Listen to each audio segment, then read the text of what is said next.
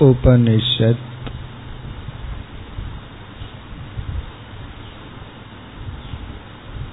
தியான ஸ்லோகத்தை பிரார்த்தனையை தியானித்து வருகின்றோம்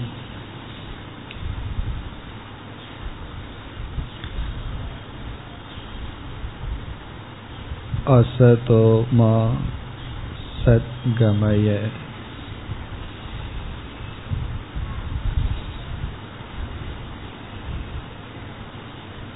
பொய்யிலிருந்து உண்மைக்கு அழைத்துச் செல்.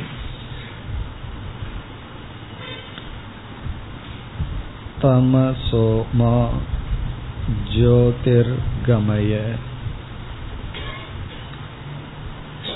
தமசோமா ஜோதிர்கமய.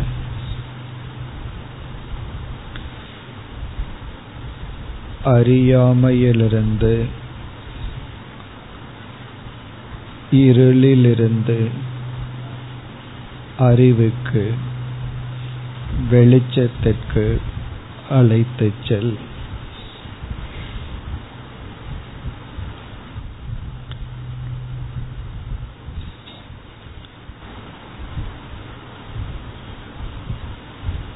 இந்த இரண்டாவது வரியை இன்று பிரார்த்தனையாக மேற்கொள்வோம். தமசோமா இருளிலிருந்து என்னை அதாவது அறியாமையிலிருந்து என்னை ஜோதிர் கமய வெளிச்சத்திற்கு அழைத்துச் செல். அறிவிற்கு அழைத்துச் செல். இந்த வரியை இப்பொழுது பிரார்த்தனையாக தியானிப்போம்.